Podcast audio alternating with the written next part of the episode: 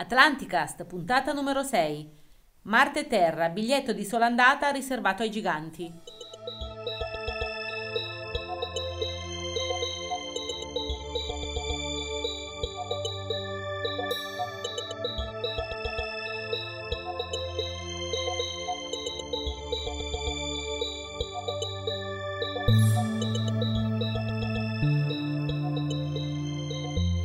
Emisferi di Marte sono molto diversi e con un consistente dislivello.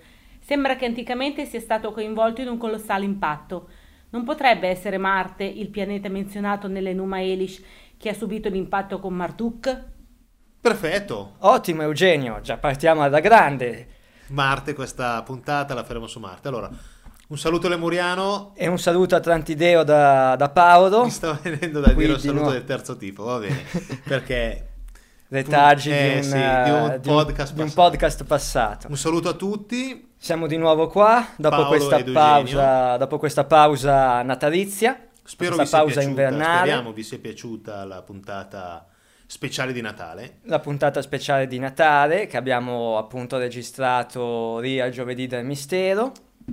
Abbiamo, abbiamo iniziato in un modo un po' diverso questa puntata, con una domanda letta da una nostra carissima collaboratrice, una domanda tra quelle che abbiamo ricevuto, eh, tra le diverse domande che abbiamo ricevuto attraverso Facebook, attraverso la posta, attraverso i canali che abbiamo aperto per poter dialogare direttamente con voi podcast ascoltatori. Info chiocciola atlanticas.com. Esatto. Non solo domande, ma anche auguri natalizi, complimenti. Ringraziamo. Io quando arrivano ringrazio già tramite email, però mi sembra giusto anche ringraziare ringraziare tutti, qua, sì, tutti sì, coloro che in un modo o nell'altro hanno parte- partecipano e contribuiscono anche con i loro spunti di riflessione, sì. anche aiut- ad aiutarci a confezionare le puntate.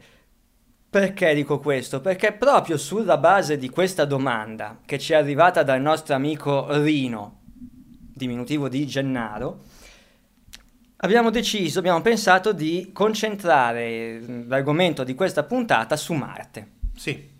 E poi, mm, ok, noi parleremo di Marte, vi faremo ascoltare un estratto di un, la prima parte di una intervista con una nostra amica, dopo vi diremo chi. La seconda parte andrà sul prossimo episodio. Parleremo di un libro, eh, eccetera, il eccetera. nostro solito angolo del libro. Ma torniamo alla domanda de- del nostro podcast ascoltatore. Cita l'Enuma Elish e Marduk. Secondo me è necessario fare un attimo un passo indietro. Probabilmente molti di, co- di coloro che ci ascoltano sanno che cos'è l'Enuma Elish e sanno di che cos- cosa sia Marduk. Però dobbiamo pensare anche magari a coloro che non hanno non hanno tutta questa- questa esperienza o questa conoscenza.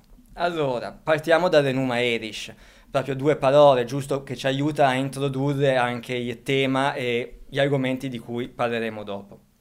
È un mito sumero, guarda caso, Ok, sempre i nostri classico. amici sumeri, che probabilmente ne sapevano più di quello che si pensa. L'Enuma Elish è un poema, un poema epico, che descrive eh, le prime fasi della formazione dell'universo, del- dell'universo, scusate, del sistema solare, sistema solare, infatti. del sistema solare.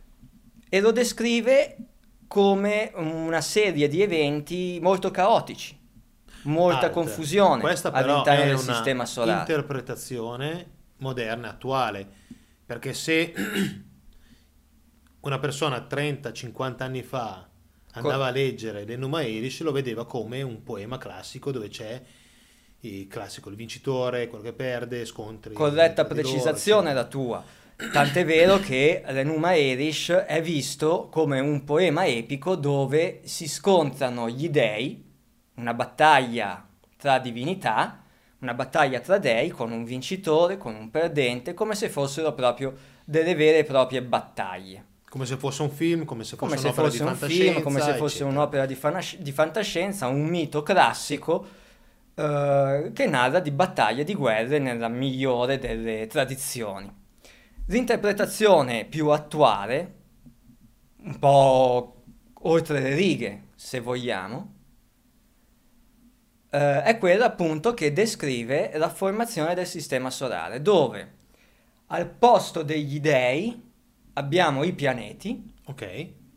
che arrivano, che si scontrano, che si avvicinano e che attraverso questi scontri si forma la, la, il sistema solare, la conformazione del sistema solare così come lo conosciamo oggi. Quindi con la Terra lì dove sta, con la Luna attorno alla Terra, con Marte e con la fascia di asteroidi che eh, risulterebbero essere i resti di un pianeta distrutto o i resti di uno di questi epici scontri citati anche nella, nella domanda. Ok, e a questo punto ti voglio fare una domanda. Ma questa interpretazione te la sei sognata questa notte? Oppure l'hai letta da qualche parte? No, guarda Eugenio, casualmente ho proprio qui nel mio taschino un libro che tiro fuori dal taschino, un libro di, di Biagio Russo intitolato Schiavi degli Dei. Che aveva sentito la scorsa puntata, avrà sentito un pezzettino di una sua conferenza. E... Esatto, da cui ho, um, avevo tratto spunto non solo per questa puntata, ma anche per eh, alcuni articoli che ho scritto, il libro che scrissi tempo fa, dove appunto si parla proprio di queste cose e dove Biagio eh, fa un'analisi molto approfondita, molto dettagliata, attraverso anche, corredandola anche di eh, immagini esplicative, immagini, disegni, grafici sì, no, e immagini molto esplicative di, di, quello che, che stiamo dicendo. E dove appunto si parla dell'Enuma Elish, dove devo chiedere scusa ai nostri podcast ascoltatori, ho fatto un'inesattezza, nel senso che ho attribuito l'Enuma Elish al, ai, direttamente al popolo sumero. In ah. realtà... Eh, Perché noi abbiamo in mente Biagio come sumerologo. Come sumerologo. Però esatto. non è un sumerologo. Infatti, ne parleremo con lui più in là. Sì, no, in occasione magari di, de, dell'intervista che Fa, ci auguriamo di poter fare. fare anche a breve, vedremo, confidiamo vedremo. di riuscirci, l'intervista appunto proprio a Biagio. Perché l'Enuma Elish appunto non è eh, un poema sumero, non è un'epica sumera, è un poema babilonese che narra delle imprese di questo dio Marduk, come citato da Rino nella domanda, anche se eh, chiaramente, anche se um, un, un, sumerologo italiano, Giuseppe Furrani, già nel 1958 riconosceva il fatto che l'Enuma Elish rispecchiava in non pochi tratti dei racconti e scritti mitologici di quella nazione, di quel popolo che precedette i babilonesi. Okay, per cui quindi... diciamo che lo spunto, cioè l'Enuma Elish è un poema babilonese, ma che uh, trae origine dalla da... mitologia, dai, dai, racconti, dalla tradizione sume, sumera, per cui i nostri amici sumeri, guarda caso, ci sono, ci sempre. sempre. Um, Adesso magari diciamo due parole su questo, in maniera tale poi da riallacciarci a Marte e andare oltre sul discorso. Però mi sembra giusto, ecco. Ma guarda, per fare questo anche tipo... senza non entrare troppo in dettaglio, poi di queste cose magari ne parleremo più in là, perché sono molto interessanti. Sì, sono molto interessanti e ci vorrebbe non una, ma probabilmente dieci puntate dedicate soltanto all'analisi di questo tipo di... Da, soltanto a questa opera opera di cui vi voglio leggere alcuni passi, giusto okay. per capire perché Biagio, io e non solo noi riteniamo che possa, eh, con, una ragione, con, una ragionevole probabilità, sì, sì. parlare proprio della creazione del sistema, sistema solare, solare, delle origini del sistema solare. L'atto primo, scena prima, la tavoletta prima. Quando in alto il cielo non aveva ancora nome, queste sono proprio le parole tradotte sì. del, del poema, e in basso la terraferma non era chiamata per nome, Sori, Apsu, il primo, il loro genitore, Mumu e Tiamat, la genitrice di tutti, essi mescolavano insieme le loro acque. Gettando le basi di una prima ipotesi, eh, si può pensare molto probabilmente, non con certezza assoluta, sì, sì, perché, sì, vabbè, ahimè... Sì, quelle... noi qua facciamo sempre ipotesi. Facciamo sempre ecco, delle ipotesi, um... a volte nostre, a volte riprese da autori come Biagio, che facciamo nostre, che portiamo avanti perché le condividiamo. Apsu sarebbe il Sole, il primo e genitore di tutti i pianeti.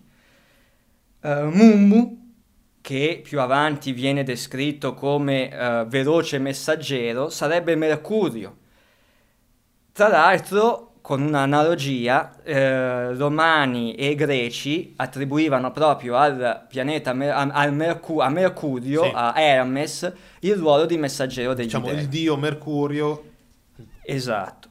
Tiamat, tradotto dagli assiriologi come il mare salato, eh, circonda questo oggetto celeste, che non trova ancora una chiara e, pare- e palese corrispondenza con alcuno dei pianeti che conosciamo, perché Tiamat sarebbe, ve lo anticipo, quel pianeta che sostanzialmente viene colpito da Marduk, Ok. viene colpito da Marduk ehm, generando eh, quella che poi oggi è invece il pianeta Terra. Ok. Proprio perché la Terra avrebbe eh, nell'Oceano Pacifico come se mancasse un pezzo. Eh, infatti, è una cosa interessante che io non avevo mai notato, che mi aveva fatto notare Biagio eh, l'anno scorso, due anni fa, durante una sua conferenza, e che poi è illustrata anche qua attraverso il libro, è il fatto che se noi prendiamo la Terra e gli togliamo tutta l'acqua, in effetti sembra proprio una mela mangiata da una parte. Sì, c'è proprio un'immagine sul libro. Molto del- bella, che è tratta forse dalla NASA o... Sì, è un'immagine di una ripresa satellitare, diciamo così, una ricostruzione della Terra ehm, da- dal punto di vista astronomico, per cui molto presumibilmente presa direttamente dalla, acqua, dalla NASA, senza parte acqua. terra. Effettivamente nell'oceano, nell'oceano Pacifico si vede proprio come sembra che manchi un pezzo, cioè come se fosse stato portato via. Ora, il nostro amico Rino, appunto, diceva che una tale analogia, cioè una tale similitudine, la vediamo anche su Marte. Ed effettivamente anche Marte, se lo osserviamo, ha un, un emisfero intero Io stavo leggendo un Caratterizzato da un articolo, pesante però non mi dislivello ricordo di chi, rispetto- non tanto tempo fa, che mi faceva notare questo. Nemmeno io mi ricordo l'autore di quell'articolo, in realtà. No, però anche io non avevo effettivamente mai notato questo ragionamento, ovvero se uno prende Marte, vede la parte nord e la parte, diciamo, l'emisfero nord e l'emisfero sud sono due parti completamente diverse, come se la parte nord fosse stata completamente liquefatta Bravo. e si fosse ri- rimodellata, Bravo, esatto. mentre la parte sud rimane così com'era, quindi con tutte le parti di La eh, caratterizzazione della- meteoritici, esatto. crateri, eccetera, eccetera. La caratterizzazione piuttosto che... ah, proprio eh, c'è il dislivello, tant'è vero che se eh, ponessimo un ipotetico livello del mare su Marte, l'emisfero ehm, Nord è completamente- nord è completamente sarebbe corrisponderebbe all'oceano, giusto? All'oceano. E eh, questo discorso del eh, porre un ipotetico livello del mare su Marte, parliamoci, parliamone, parliamone di Marte, perché Marte ha subito un'evoluzione. Allora, innanzitutto voglio dire che Marte, chiaramente, essendo il pianeta più prossimo alla Terra, è sempre stato oggetto di interesse da parte degli, degli uomini, non solo di oggi, ma anche Sì, sì, sì. anticamente. Poi Ma- anche perché è rosso visivamente così uno guarda il cielo. Adesso magari noi Adesso- con le luci si Adesso con meno, le luci facciamo più fatica. però, però è nettamente rosso. Visivamente così a guardarlo si vede. E un tempo doveva essere anche ben visibile, cioè quando non c'era l'inquinamento luminoso a cui oggi noi dobbiamo, con cui oggi noi dobbiamo fare i conti, sicuramente osservando il cielo nell'antichità, nella notte completamente buia, si distingueva, ah, si distingueva il pianeta, tant'è vero che è sempre stato noto fin dai tempi dei, dei babilonesi Sì. e, e dei popoli antichi. Poi con l'avvento dei telescopi, già nel 1600, nel 1700, i primi astronomi hanno osservato la superficie di Marte e già lì si sono I spesi in canali, fantasie Schiaparelli, con Schiaparelli, sì. bravissimo. Si sono elucubrate le più fantastiche teorie, dagli omini verdi, i marziani, i canali, i canali di Marte, eccetera, eccetera. È sempre stato oggetto di, di interesse, anche da parte di determinati circoli Esoterici. possessori di una certa conoscenza esoterica. Ok. E vorrei citare, per poi tornare invece al tema principale, della- agli argomenti principali che trattiamo nel podcast, vorrei eh, citare questo particolare aneddoto che è citato anche in quell'articolo di quell'autore che poi magari alla fine, Alla fine della diremo puntata di diremo di chi è. Del, E ehm, metteremo i link. e metteremo i link, vabbè, quello lo do sempre per scontato, ma è giusto ricordarlo. Quando ancora non si sapeva l'esistenza, allora voi sapete che intorno a Marte orbitano due satelliti, Ok. Phobos e Deimos. Ok. Quando ancora non si sapeva dell'esistenza di Phobos e Deimos, perché sono stati scoperti, adesso non mi ricordo, nel 1800 mi sembra, con i telescopi del, del 1800, per cui non è che ci volesse i grandi osservatori astronomici, ma già un secolo prima, non un, aust- non un astronomo, non uno scienziato, ma uno scrittore, Swift, già, quello di Gulliver, Sì, sì, sì, sì, sì. in una sua, proprio nei viaggi di Gulliver, faceva dire agli scienziati di un mondo perduto, di un mondo fantastico che si chiamava Laputa, Ok. Faceva dire a questi scienziati che intorno a Marte orbitavano, guarda caso, due, Due satelliti.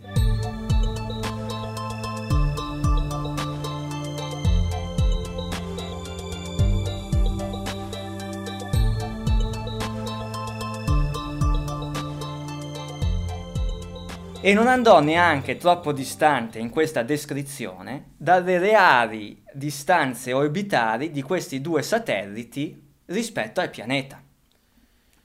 È come se ci fosse già una conoscenza dietro. Come se ci fosse già una conoscenza di come era fatto il sistema solare per un qualche strano motivo e lui ne fosse a conoscenza.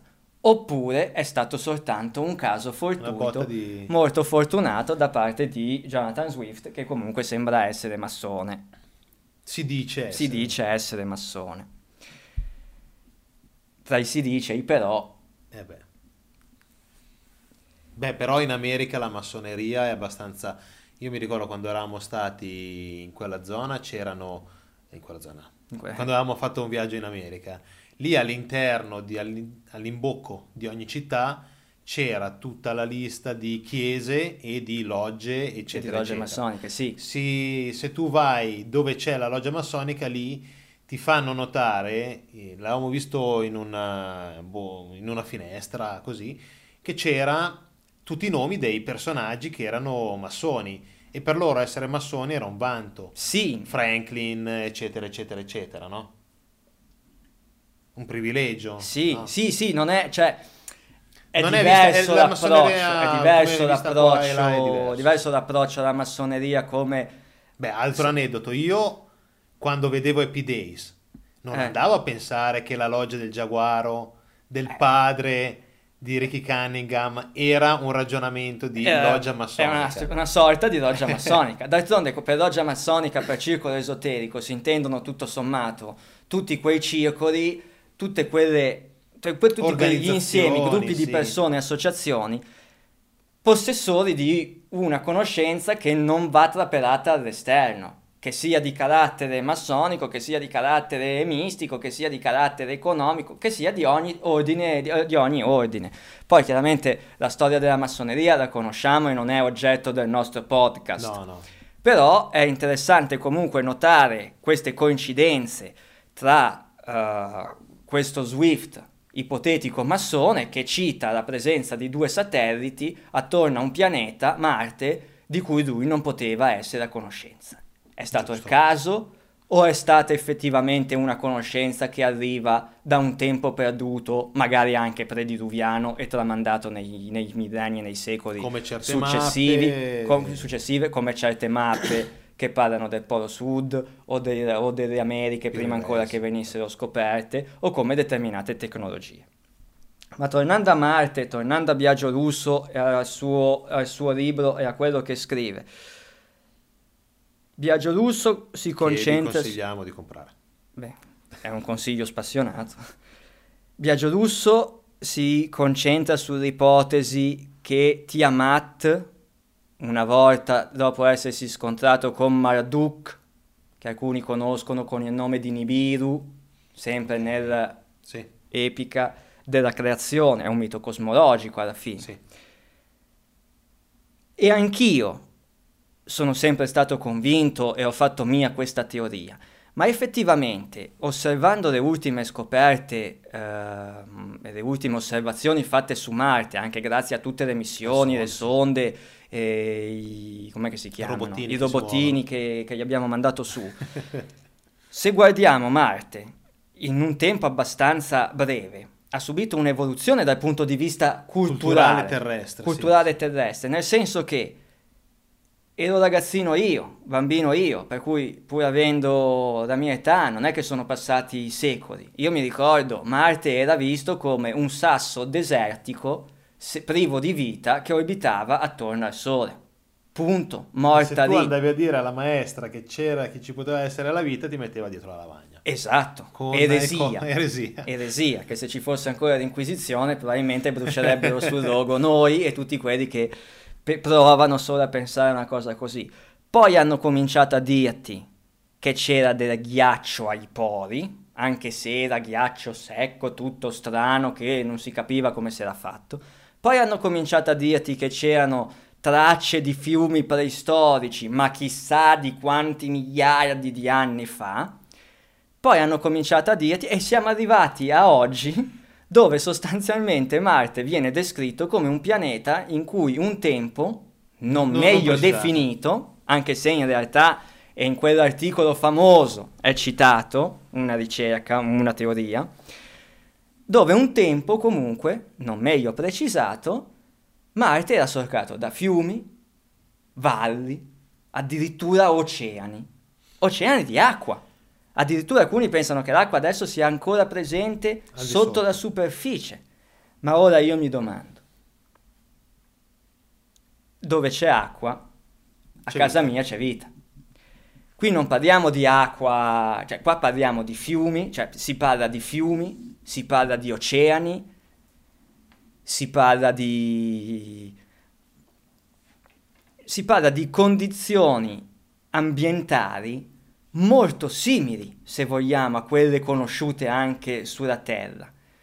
E eh, mi sembra di ricordare, anzi lo so quasi con certezza, ma non vorrei mai essere che una nostra, una nostra amica, una nostra collaboratrice, di cui magari Eugenio mi potrai dare conferma, Sabrina Munoz, Munoz. dica e sostenga proprio questo. Durante la conferenza che ha fatto da noi l'anno scorso, aveva anche parlato di questo. Tra le mille cose che ha detto di esobiologia, eccetera, aveva anche parlato di, di questo. Ecco. Poi- Spendiamo due parole sulla, sulla Munoz, cioè chi è, perché magari i nostri podcast ascoltatori non lo sanno. Allora, ho qua una, casualmente un altro libro. L'hai tirato Sabina fuori dal Munoz, taschino, eh, i, nostri taschini sono, i nostri 2012. taschini sono molto capienti, devo dire. La Munoz. Allora, geochimica, esperta di civiltà antiche, astrobiologia, studiosa di forme di vita intelligenti o elementari al di fuori del nostro pianeta, eccetera, eccetera. No, lei è una giornalista freelance, è membro di prestigio di, di molti gruppi di ricerca, eh, Accademia Internazionale dell'Astronautica, la, il SET Italia, Società Italiana di Scienze Naturali, eccetera. Geologa, mi sembra. Geologa, sì, no, è una persona che diciamo è multidisciplinare, nel senso che parla sia di vulcani, di, di geologia e cose di questo genere, sia per esempio tratta anche temi come mm, i no- di- allora, dico i nostri, non dico in eresia, però se uno va a prendere Diciamo particolari, libro sui contro- Maya, quello che ha scritto, molto interessante, era uscito prima del 2012, parlava appunto si focalizzava sul discorso Maya, civiltà antiche mh, del diciamo, Centro America, Sud America, Nord America, eh, eccetera, eh, quello che era la leggenda, la profezia, eccetera, del 2012. Però se uno va a leggere una parte del suo libro, eh, capisce che comunque anche lei ha un sentore che quello che la, la storia ufficiale l'antropologia ufficiale, l'archeologia ufficiale dice non è del tutto vero, c'è qualcosa di diverso. Quando uno va direttamente come lei, diciamo a Tiwanaku o in certe zone del Sud America, capisce che tra la datazione, tra quello che i libri di storia naturale C'è un'incongruenza. eh, c'è- ci sono delle incongruenze. Poi Io- magari ne- con lei ne parleremo, vi faremo ascoltare delle, delle parti di sue conferenze dove parla di questo. E tra le altre cose durante il, ehm, il convegno aveva anche tirato fuori una interessante fotografia presa da un suo collaboratore che si occupava appunto di Marte, eh, dove c'era delle cose strane che adesso come adesso non mi viene, non mi viene in mente di preciso cos'era, però era un qualcosa Era che... come se fosse, e poi probabilmente in occasione della, e anche qui incrocio le dita, nell'occasione dell'intervista che, tenendo incrociate le dita, faremo. faremo in futuro a Sabrina, quella foto a cui tu ti stai riferendo eh, dovrebbero essere degli indizi, dovrebbero essere dei possibili indizi di fossili, di forme di vita primordiali, sì, primordiali. ma non allo stato di battere, ma già allo stato di vegetale o invertebrato, O qualcosa di, di evoluto, qualcosa di minimamente evoluto. minimamente diciamo. evoluto. Comunque prova di vita, prova di vita presente su Marte. Allora, se, me se lo Sì, dice... non era il teschio del titano Anunnaki. Sì, no, non era il teschio del, del titano Anunnaki perché non l'hanno ancora Perché trovato. non ma l'hanno- no, no, l'hanno trovato ma non l'hanno L'hanno trovato ma non ce l'hanno ancora detto. No, vabbè, a parte, a parte le battute. Star Child, chissà cosa. Vabbè, non lasciamo perdere. No, non c'entra niente con Marte, con cose. Beh, è tutta beh, un'altra cosa, beh, ne avevamo parlato non cioè- di zoologia. La persona che ne ha parlato ve la faremo sentire fra un po', parlerà di tutt'altro, però anche il discorso Star, Beh, Child è sì, parlerà di tutt'altro, però Però capirete magari no. che Magari no. secondo me un collegamento c'è. E voglio dire, se me lo dice l'amico Eugenio, con tutto il rispetto, ma Rispetto. tutto sommato penso che possa essere reciproco, del fatto che su Marte c'era la vita, ci stringiamo la, mano, diciamo sì, ne siamo convinti, siamo Pacca sulla contenti che spalla, ci pensiamo, che siamo d'accordo tutti e due, ma se lo dice una geologa, diciamo che un po' di conforto nelle sue parole lo trovo, sì. perché se lo dice una geologa, astrobiologa, che quindi ha degli studi, delle competenze molto più elevate delle nostre, che possiamo arrivarci per deduzione, per interesse, perché leggiamo su internet, sulle riviste o sui libri. Ma queste sono testimonianze che a mio modo di vedere eh, danno valore, confortano le nostre ipotesi, le ipotesi di Biagio, così come di molti altri ricercatori, forse eh, erroneamente lasciati fuori da una certa corrente predominante Scientifica, accademica, accademica, tra virgolette. sì. E quindi se su Marte c'era acqua, e non acqua vaporizzata, cosa c'è, c'è acqua allo stato liquido in grande quantità, per me dove c'è acqua c'è ossigeno, c'è idrogeno, ci sono le molecole idonee alla formazione di vita, possono esserci alghe, può esserci anidride carbonica, quello che è successo sulla Terra, per cui vegetazione. E allora a un certo punto, perché Beh, escludere a priori all'interno di quella fascia teoricamente abitabile. è all'interno della fascia abitabile assolutamente e sarebbe un pianeta vivo se avesse l'atmosfera. Perché la avesse- discriminante di Marte è il fatto che ha un'atmosfera, a quanto non c'è. viene detto, molto, molto, molto, molto rarefatta. Cioè non dico che è assente come sulla Luna, ma è talmente bassa, talmente rada, rarefatta, proprio una densità incapace quindi di sostenere la vita. Perché? Perché non avendo più un campo elettromagnetico, un campo magnetico forte e non avendo una massa tale, per cui, ta- tale da trattenere i gas, i gas si sono dispersi nell'universo. Ok. La Terra perché trattiene l'atmosfera?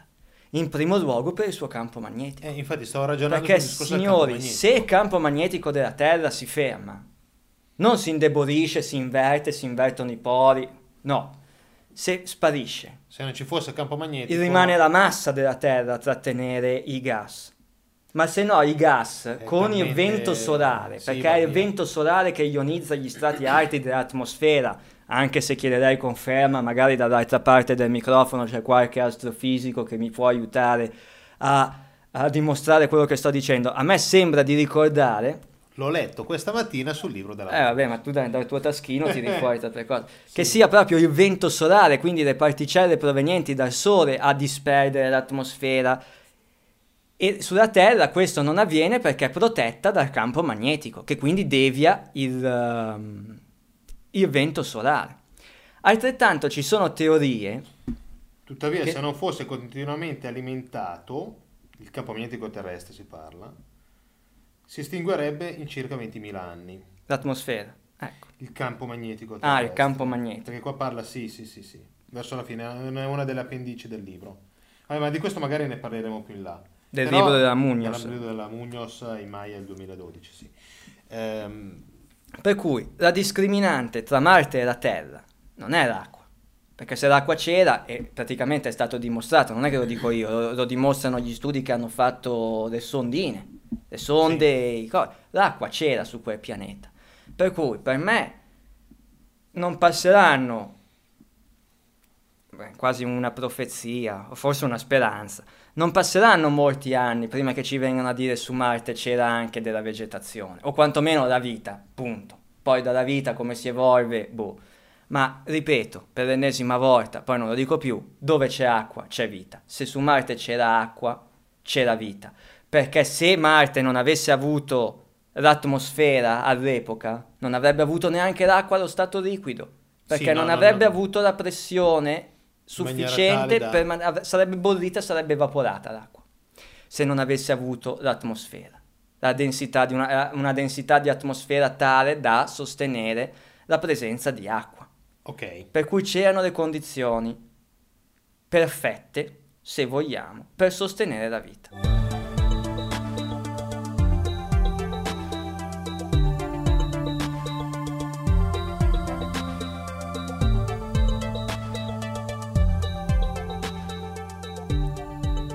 Però da qua a dire che su Marte ci poteva essere un'ipotetica popolazione che grazie a un cataclisma da là si è mossa ed è arrivata sulla Terra, come molti pensano, è un salto... È un bel salto, è un bel salto e dal mio punto di vista, dal mio punto di vista c'è una scatola nera in mezzo, nel senso che noi sappiamo che, sappiamo, ipotizziamo con una ragionevole certezza oggi, grazie agli studi fatti da astronomi, che su Marte ci fosse l'acqua.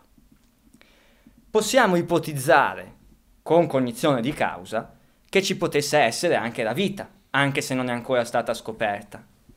A questo punto, se c'era la vita, questa vita potrebbe anche essersi evoluta, magari in forme primi vegetali o cose del genere. Questa è una mia supposizione, ma l'evoluzione, come funziona sulla Terra, dovrebbe funzionare in quanto legge universale su tutti i pianeti del cosmo, Sì, dell'universo fondamentalmente sì. non è che può funzionare solo sulla Terra, cioè se ci sono le condizioni, la- l'evoluzione funziona sia sulla Terra come su Marte, come su qualsiasi esopianeta in qualsiasi parte dell'universo. E allora che cosa può aver bloccato l'evoluzione della vita su Marte? Un cataclisma che ha distrutto o quantomeno strappato via l'atmosfera a Marte. Quel cataclisma, tracce di quel cataclisma, prove di quel cataclisma Ci possono essere proprio quel discorso che facevamo prima. Della separazione tra De- del- l'emisfero nord del della tipologia dislivello tra- dell'emisfero nord e dell'emisfero sud e anche della conformazione proprio della, della superficie. del- Sì. E allora, adesso io faccio la mia sparata del giorno, dopo le feste natalizie, dopo i fiumi di arco che sono trascorsi durante le, le feste natalizie, io dico questo. Su Marte la vita si è evoluta fino a una specie senziente. Dopo io ti dico perché no. Vai, Va vai, bene, vai. Fino, a una, fino a una specie senziente che a causa di un cataclisma ha dovuto lasciare il pianeta e andare sul pianeta più vicino che potevano trovare anch'esso adatto alla vita. Ok, La Terra. Terra. Perfetto. Tu dici Quindi- di no. eh, no, no, aspetta. Quindi loro arrivano qua e trovano i primati eh, l'uomo di Neanderthal, che poi alla fine si è No, evoluto. non l'uomo eh, di Neanderthal, scusa, ti L'uomo- interrompo. L'Homo erectus, o meglio l'Homo eh, heidelbergensis o l'Homo ergaster, quindi non ancora sapiens, Ok, ma già con cap- fattezze, non dico umane, cioè non, non fattezze umane, ma comunque Quindi, capacità. um- um- ibridazione, quindi, quindi eccetera, ibridazione, eccetera, quindi noi. Anunnaki e viene tutta la storia che abbiamo già affrontato, anche se non ci Allora, stancheremo facciamo mai. un passo indietro. Se loro non fossero mai arrivati qua, l'Homo erectus, l'uomo Sì, quello che, Che loro l'Homo hanno- ergaster, quello che è stato ibridato creando l'Homo sapiens. sarebbe diventato mai un Homo sapiens. Magari, magari non un Homo Perché quello che mi sapiens. lascia perplesso è questo discorso.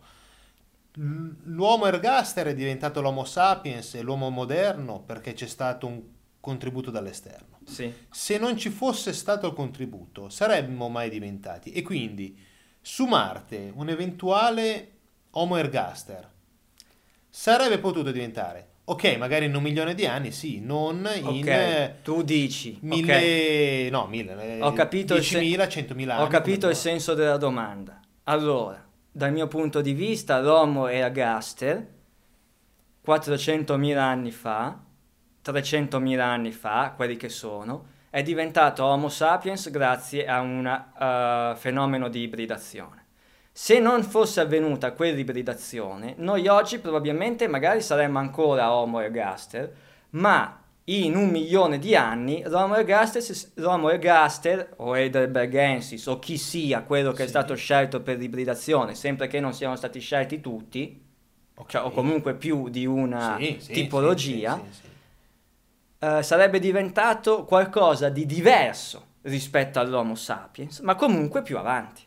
Sì, ho capito, ma sarebbe riuscito a diventare un Seco- essere senziente talmente avanzato da Secondo dire me mi faccio sì. un'astronave e vado sulla Secondo Terra. me sì, milioni di anni sì. Quello che è stato È fatto tempistica. quello che è stato fatto con l'ibridazione è stata un'accelerazione, secondo me. È stata un'accelerazione che chiaramente, essendo artificiale, Un'accelerazione ha- istantanea subito. sì. Poi un'altra, una doppia accelerazione Allora, secondo me adesso ti spiego e poi ultimamente, secondo me, una iperaccelerazione. Allora, secondo me provo a spiegartela così. Ribri- L'ibridazione ha creato la potenzialità di insegnare rapidamente a quella- all'Homo sapiens quelle tecnologie, quelle conoscenze, quei saperi necessari all'evoluzione. E quindi agricoltura, quindi, Quindi agricoltura, metallurgia Ok. e non solo. L'ibridazione è avvenuta 300.000 anni fa, sapiens. Da lì in poi sappiamo veramente poco. Da lì in poi c'è l'oblio delle utopie dell'età dell'oro. Ok. Lì c'era Atlantide. Lì erano già state raggiunte da parte di quella civiltà mista, se vogliamo, Anunnaki, Elohim, Homo, quello che c'era eccetera. erano già state raggiunte determinati saperi e determinate cose. Poi arrivò il diluvio, spartiacque, cancella tutto, si riparte da capo, magari un po' E più- magari, diciamo, tra 300.000 e 12.000 anni fa, altri diluvi e catastrofi che hanno diminuito, eccetera. Quello che c'è stata stare. magari una regressione. Comunque quella, quella nota è quella di 12.000 anni fa. Si cancella tutto, rimangono pochi sopravvissuti, quelli portano avanti il sapere che era stato raggiunto. Raggiunto come? Attraverso la creazione della- del potenziale. Se provi a insegnare a, una- a uno scimpanzé, probabilmente fai molta più fatica. Se io nello scimpanzé ci metto i geni miei, Sì. lo rendo più propenso, lo rendo più pronto a imparare come seminare, Ok. come seminare grano, come lavorare i metalli o altre capacità che noi oggi non sappiamo e che magari all'epoca erano state insegnate loro. Chiaramente, come tutte le cose artificiali, lascia delle tracce, l'ibridazione Sì. lascia delle tracce nel nostro codice genetico, come le ricerche che avevamo già anticipato e di cui alcune sono state affrontate anche in alcuni articoli che ho scritto e che ho pubblicato sul blog come le, le origini chiama del il blog? genere umano. Il blog si chiama Le stanze di Atlanticus, www.progettoatlanticus.net. Io non ve lo dirò mai perché non mi viene automatico da dire, ma per fortuna c'è l'amico Eugenio che ogni tanto mi ricorda che forse è il caso di ricordare il sito. Per cui abbiamo già parlato di queste tracce o indizi o possibilità, la ricerca di Catherine Pollard, la, le direzioni del codice genetico, dell'RH negativo, anche se alcuni storcono il naso su questa teoria, ma secondo me tutta la genetica e soprattutto l'analisi dei caratteri recessivi della genetica sono significativi e sintomatici in, per questo percorso. Gli aprogruppi, ne avevamo okay. accennato sì, in una sì, puntata precedente, e anche qualcosa magari di molto più banale. Abbiamo perso il pelo nel eh. momento in cui avere un, il pelo addosso era un vantaggio competitivo. Tant'è vero che l'uomo, dopo aver perso il pelo, ha dovuto necessariamente coprirsi di pelli per non morire di freddo. Non è una contraddizione questa, Eugenio, a livello evolutivo. Cioè, quale bestia sul pianeta Terra ha perso il pelo? Quale bestia va in giro sperata? Come l'uomo. Perché l'uomo, se guardi, va in giro sperato, la pelle è nuda. Sì, il pelo è talmente rado che, che non ti può coprire, anche uno molto peloso, no? Non ti può non coprire dal freddo sì, ne parlavamo anche quando eravamo a Giovedì del Mistero. Esatto. Cioè, se io esatto. adesso esco in pantaloncini corti qua fuori, domani mattina mi ritrovano stecchito, no? No, però vabbè. L'orso circa. va in letargo, cerca anche lui il caldo, ma non muore di freddo. Perché? Abbassa il metabolismo e tutto quanto, ma anche animali che non vanno in letargo possono stare fuori al freddo. Non è che vivono bene, cioè se va a no, 40 no, gradi sotto zero muoiono anche loro, capito? Però nelle condizioni ambientali terrestri, questo voglio dire, medie, nelle condizioni ambientali terrestri medie, quindi fascia temperata, tropicale, co- non hai bisogno, cioè hai bisogno del pelo per gestire tutta una serie di cose. Non sembra, cioè sembra, uh, sembra una cosa banale, ma l'uomo perdendo il pelo ha dovuto modificare anche proprio la, la pelle. Cioè la pelle dell'uomo essendo più esposta così, è diversa dalla pelle di un gatto, di un cane. Perché il gatto, il cane, tutti gli animali hanno il pelo. Sì, pe- sì, ok. Noi produciamo più sebo. Ok. Perché dobbiamo proteggere, conservare la pelle. Aver perso il pelo è uno svantaggio competitivo. Tant'è vero che nessuna bestia terrestre terrestre, cioè okay. che, che, si muove sì, sulla sì. terraferma, ha perso il pelo.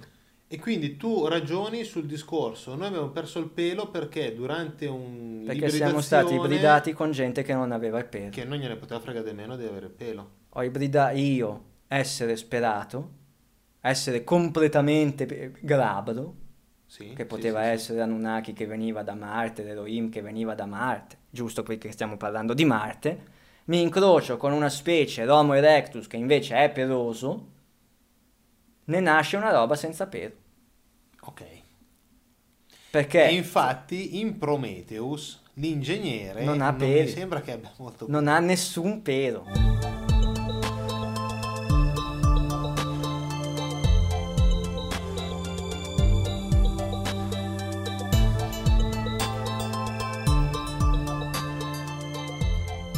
Prometheus più in là ne parleremo. Ne parleremo perché... anche quello. Non credo che riusciremo mai a intervistare Qualcuno... Ridley Scott, ah. però non si però sa mai, dipende, che... dipende... Ah, sarebbe interessante se qualcuno va a fare una ricerca approfondita del perché, perché ci sono talmente tante cose interessanti in Prometheus, eh, proprio dal punto di vista di, diciamo, eh, frecciatine buttate lì, del, mm, sassolini, no, come si chiama, il, il pane del... Eh, che, che, che, favola era? Pollicino che buttava. Sì, sì, che per lasciavi le bricioline ecco, di pane per, per, poter... dare traccia, no? Esatto. Eh, l'ingegnere... Non, l'ingegnere, che... non lo chiami Anunnaki perché sennò sarebbe troppo... Non lo chiami Titano, non però, lo chiami Titano. gigante, però, però... Se lo guardi di fianco a un uomo normale che arriva su là, eccetera, Esatto, eccetera. lo chiami ingegnere, lo fai alto 4 metri, o quello che è, più o meno, e lo fai gli, pelato, lo fai pelato e gli grabro. dai la, grabro e gli dai la responsabilità di aver creato il genere umano. Fondamentalmente. E questo discorso dell'ibridazione che torna in continuazione eh,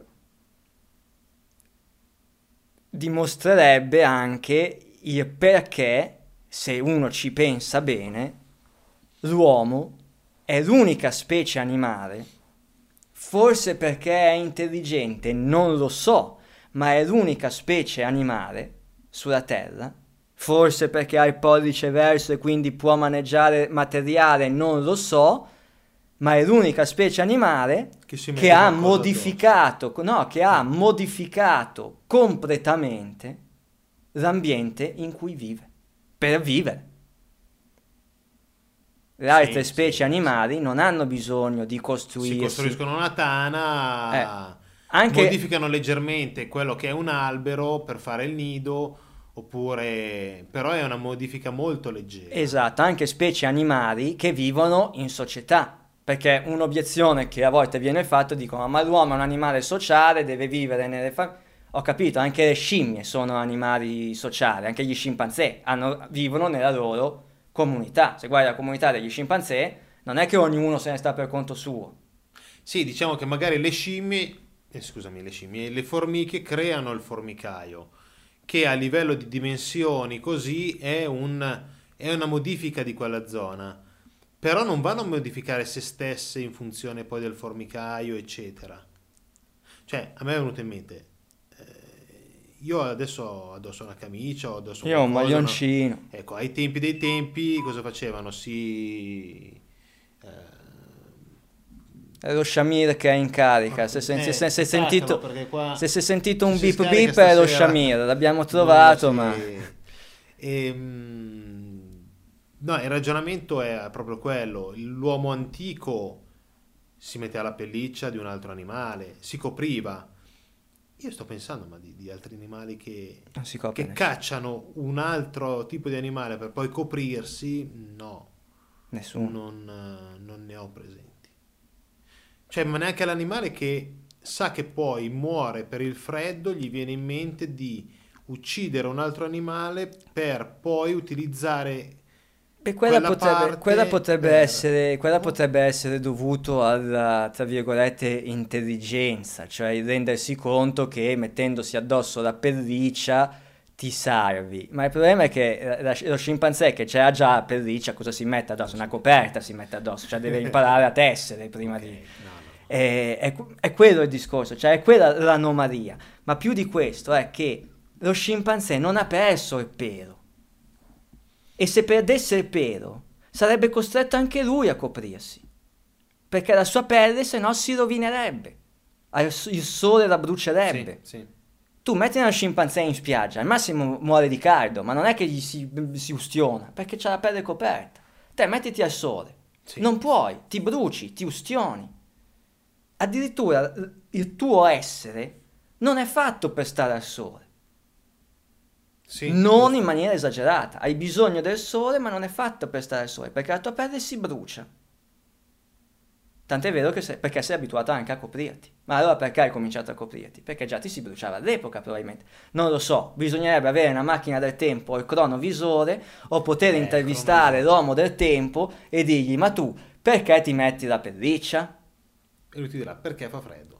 Ok, e allora perché hai perso il pelo? Quello ti dice io il pelo non l'ho mai avuto, sono nato così perché è stato ibridato. Allora tra... bisognerebbe chiederglielo a chi l'ha ibridato. Esatto, vabbè. bisognerebbe chiederlo a chi l'ha progettato e Tornando... che ha lasciato tracce del suo passaggio e che secondo me, tornando al discorso di Marte, io ho l'idea, la convinzione, oggi come oggi, che quello arrivava da Marte.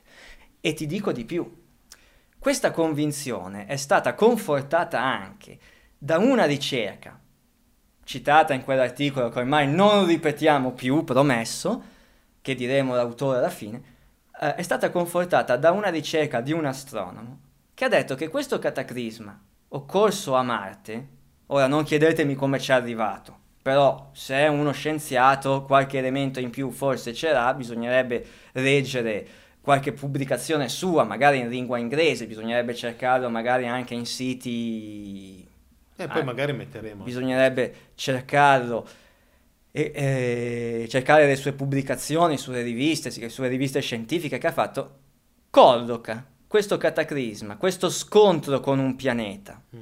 o questo passaggio ravvicinato con un, con un corpo celeste, perché non sappiamo se Marte si è scontrato con un pianeta come uh, Biagio ricorda essere descritto nel uh, poema epico, nell'epica babilonese.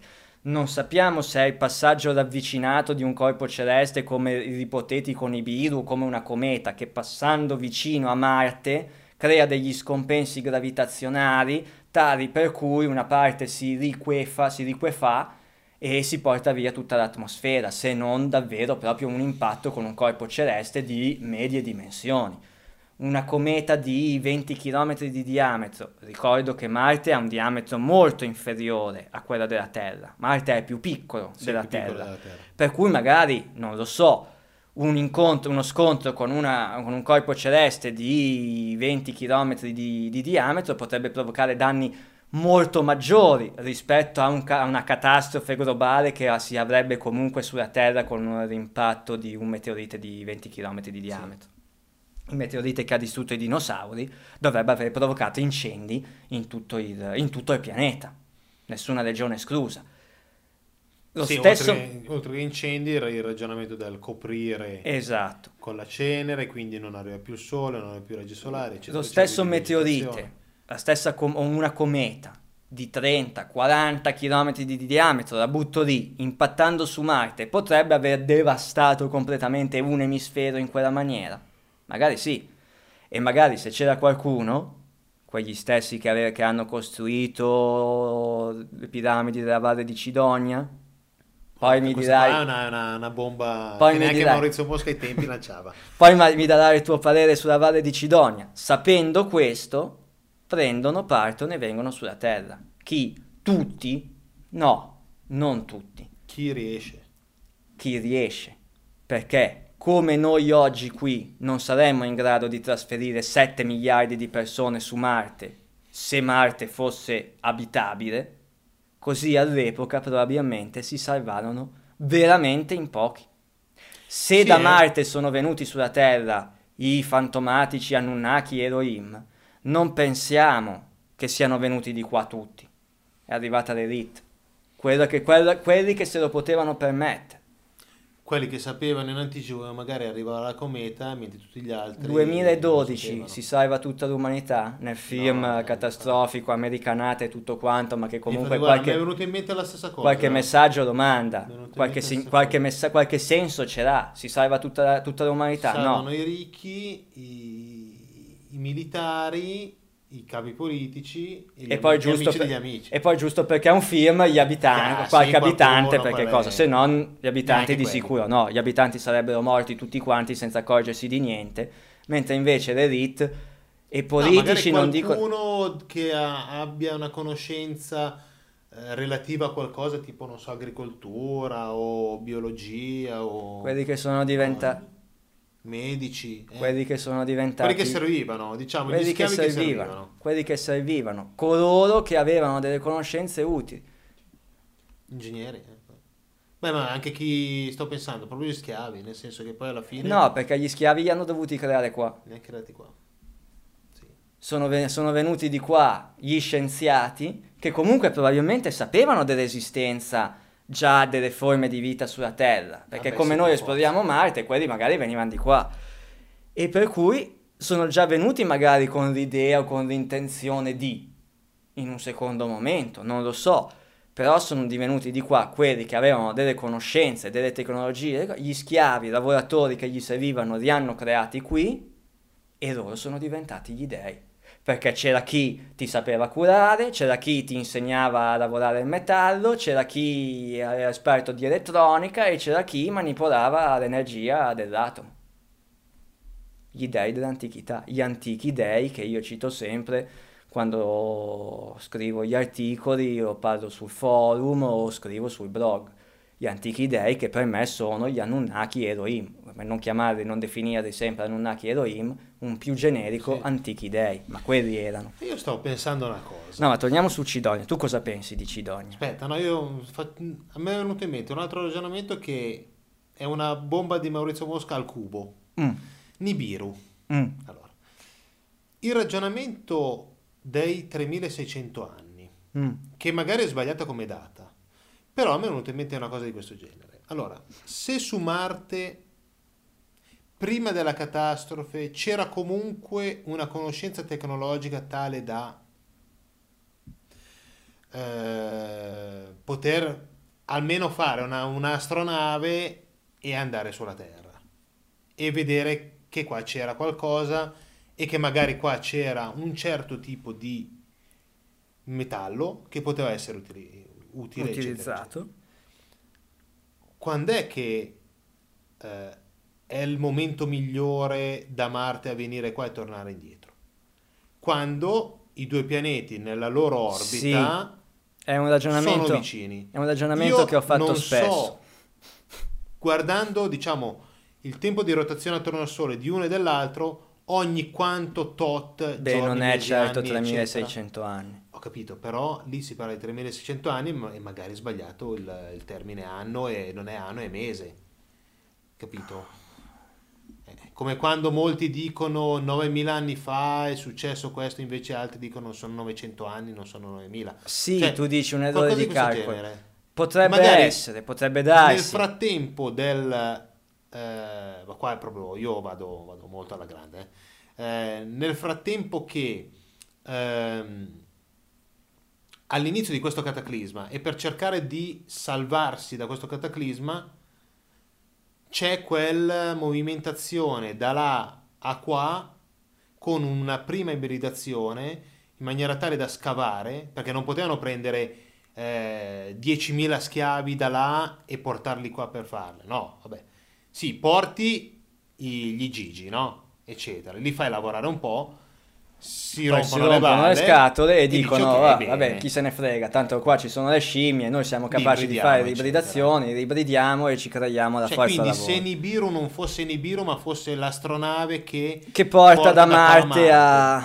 o lo stesso Marte o non so cioè questo ragionamento qua è una cosa che mi è venuta in mente adesso che non mi era mai venuta in mente prima di adesso Ah, per me Marte e Nibiru sono due entità comunque diverse. Che poi Nibiru sia un'astronave o meno, questo non una lo so. O una sfera di Dyson, questo non lo so. Ma comunque secondo che me si sono due riallaccia allora sono due entità diverse si riallaccia al discorso titani e giganti da titani una e parte, giganti, dei dall'altra. dei dall'altra. Che fra un po' vi, vi sembrerà molto più chiaro Più chiaro, sì, adesso stiamo accennando un po' così. Secondo me Nibiru è un corpo celeste che arriva nel sistema solare ogni 3600 anni. Così come Sedna ci arriva ogni 9000, può esserci benissimo un altro coso che arriva ogni 3600 anni e che noi ancora non abbiamo visto. Sedna è un pianetino che ha un'orbita talmente ellittica che ancora nessuno è stato in grado di spiegare, se non un pazzo ipotizzando l'esistenza di una stella gemella nana bruna del Sole chiamata Ok. Nemesis che distorce tutto, ma è stata cassata come teoria, anche se secondo me un Ci po' può di approfondimento eh, eh, bisognerebbe farlo di più. Comunque esiste, è un dato di fatto, questo pianeta esiste, l'orbita non è spiegabile, arriva nel sistema solare ogni 9000 anni se non sbaglio. Un'esagerazione, secondo la... Non interseca le orbite come dice Sitchin, ma secondo me nemmeno Nibiru lo fa. Nibiru arriva, così In come zona. Sedna, arriva in zona. E secondo me non è neanche lui che fa un casino allucinante nel sistema solare. Magari qualche corpo celeste che si porta appresso, che poi a un certo punto viene deviato e tutto quanto. Secondo me si sono confusi Nibiru e Marte con Sitchin. Forse Sitchin ha contribuito sì ad aprire la porta a determinate tematiche, ma forse a creare confusione.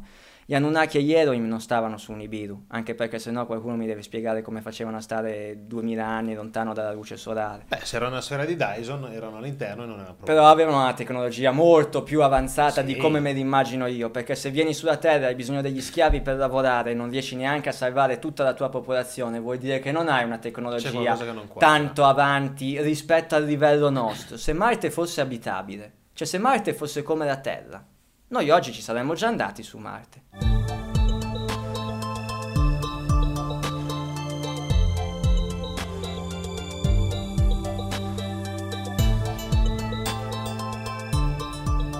sì sì nettamente Non ci saremmo andati con 7 miliardi di persone, ma probabilmente una piccola Però un po' di comunità di... astronavi fatte, fatte Ce l'avrebbero portati. sì, Una sì, piccola comunità di esseri umani su Marte ci sarebbe già.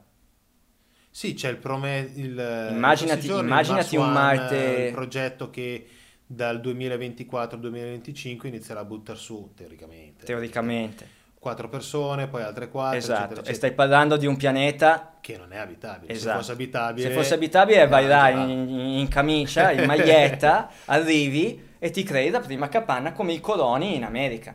E probabilmente avremmo già cominciato a farlo. Senza avere una tecnologia trascendentale, tutto sommato, perché i viaggi spaziali sì, ma Ok. arrivi su Marte al massimo, non è che vai oltre, oltre ci mandi delle sonde. Per cui, se non sono riusciti a salvare tutta la loro popolazione come credo, tant'è vero che qua si parla sempre dei soliti 12, dei 300 i Gigi e di compagnia cantante, saranno stati qua un migliaio di persone al massimo, tutti compresi. Quelli si sono riusciti a salvare, per cui pochi.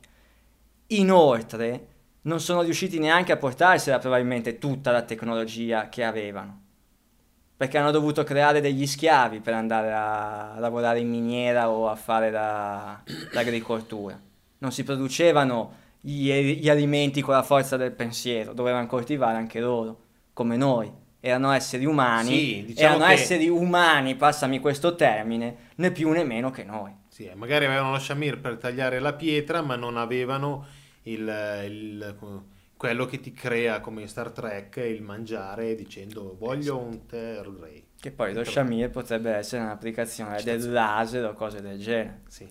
Per cui, ripeto, io immagino la tecnologia degli Elohim un pezzettino avanti alla nostra, ma non così tanto, non di migliaia di anni avanti alla nostra attuale. Per cui, per cui arrivano da Marte, arrivano qui, fanno quello che devono, fanno quello che, che- che riescono e che possono, e quando ci arrivano? 400.000 anni fa. Bravo, più o meno, ovviamente. Cioè, Ok. 400.000 anni fa.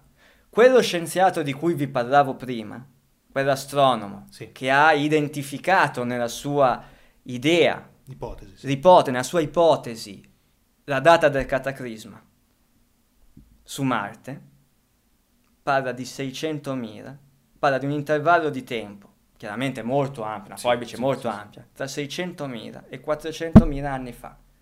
Allora, o ha sparato a caso, o è stato influenzato dal, nostro, dal mio blog, dai tuoi- dal tuo sito, dal podcast, Oppure c'è qualcosa di Oppure- concreto. a casa, cioè, dal mio punto di vista, i tasselli stanno andando a posto per conto loro.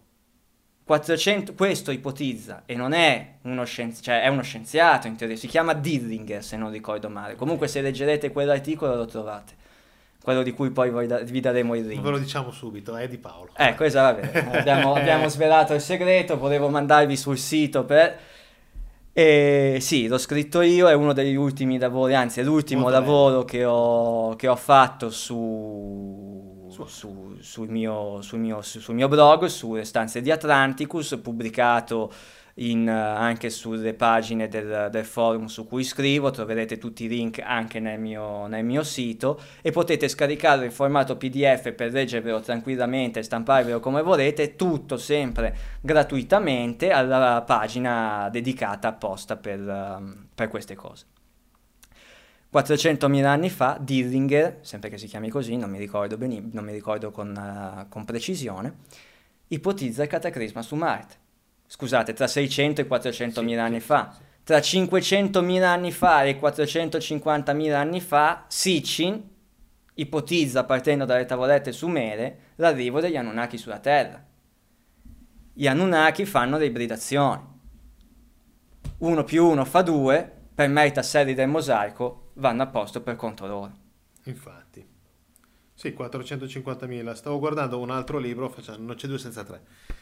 Libro di Alessio e Alessandro De Angelis, Oltre la mente di Dio, il primo. Dopo ne parleremo di questo anche nei prossimi episodi perché Alessandro dovrebbe essere una delle prossime persone che andremo a intervistare. E in questo libro interessante c'è una, tutta una parte dove viene diciamo dettagliata eh, come timeline eh, eventi prediluviani eh, con la timeline appunto di Sitchkin e appunto sono 450.000 anni fa, 445.000, eccetera, eccetera.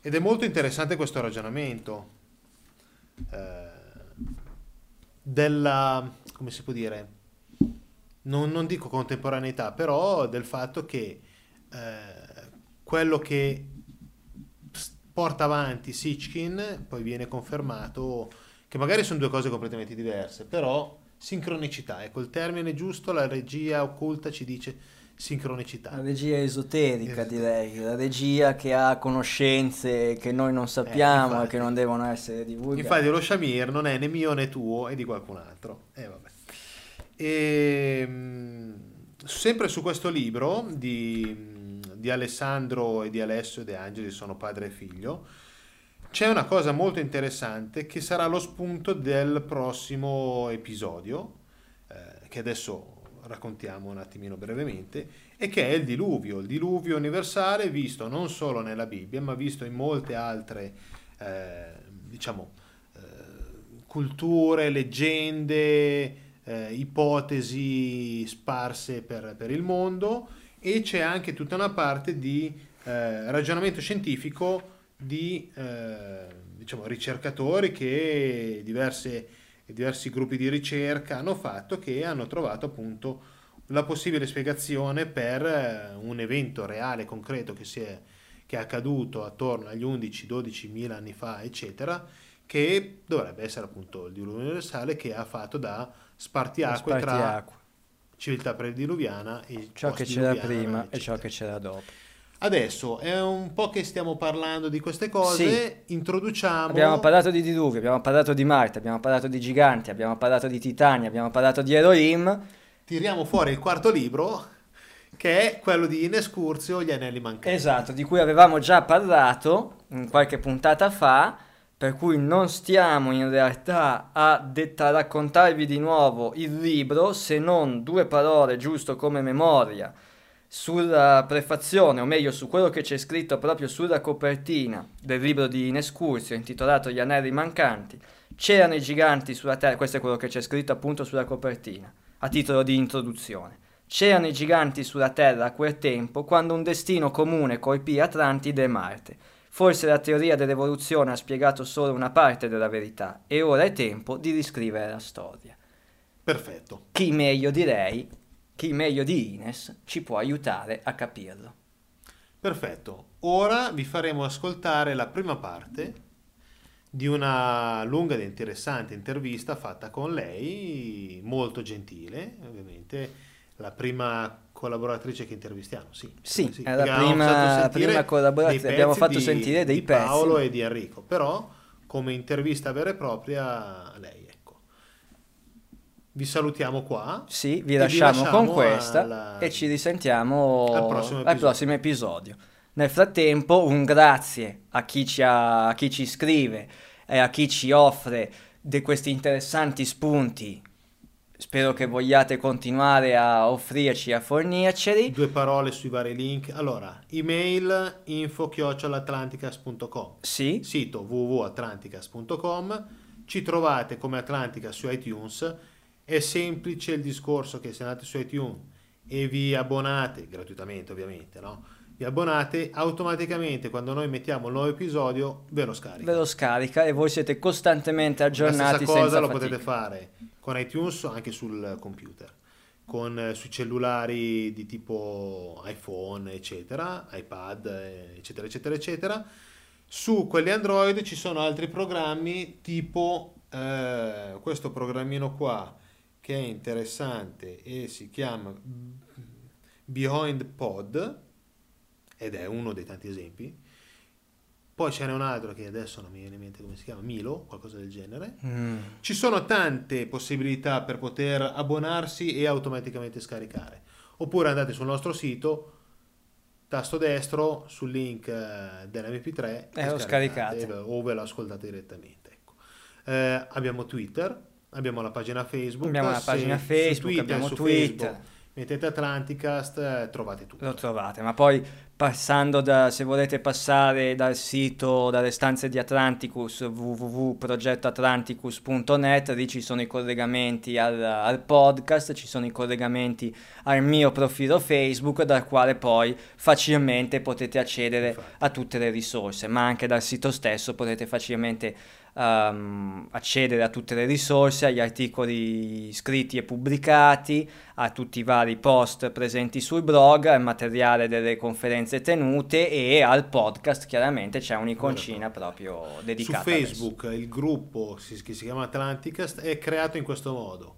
Io e Paolo mettiamo le cose, gli argomenti.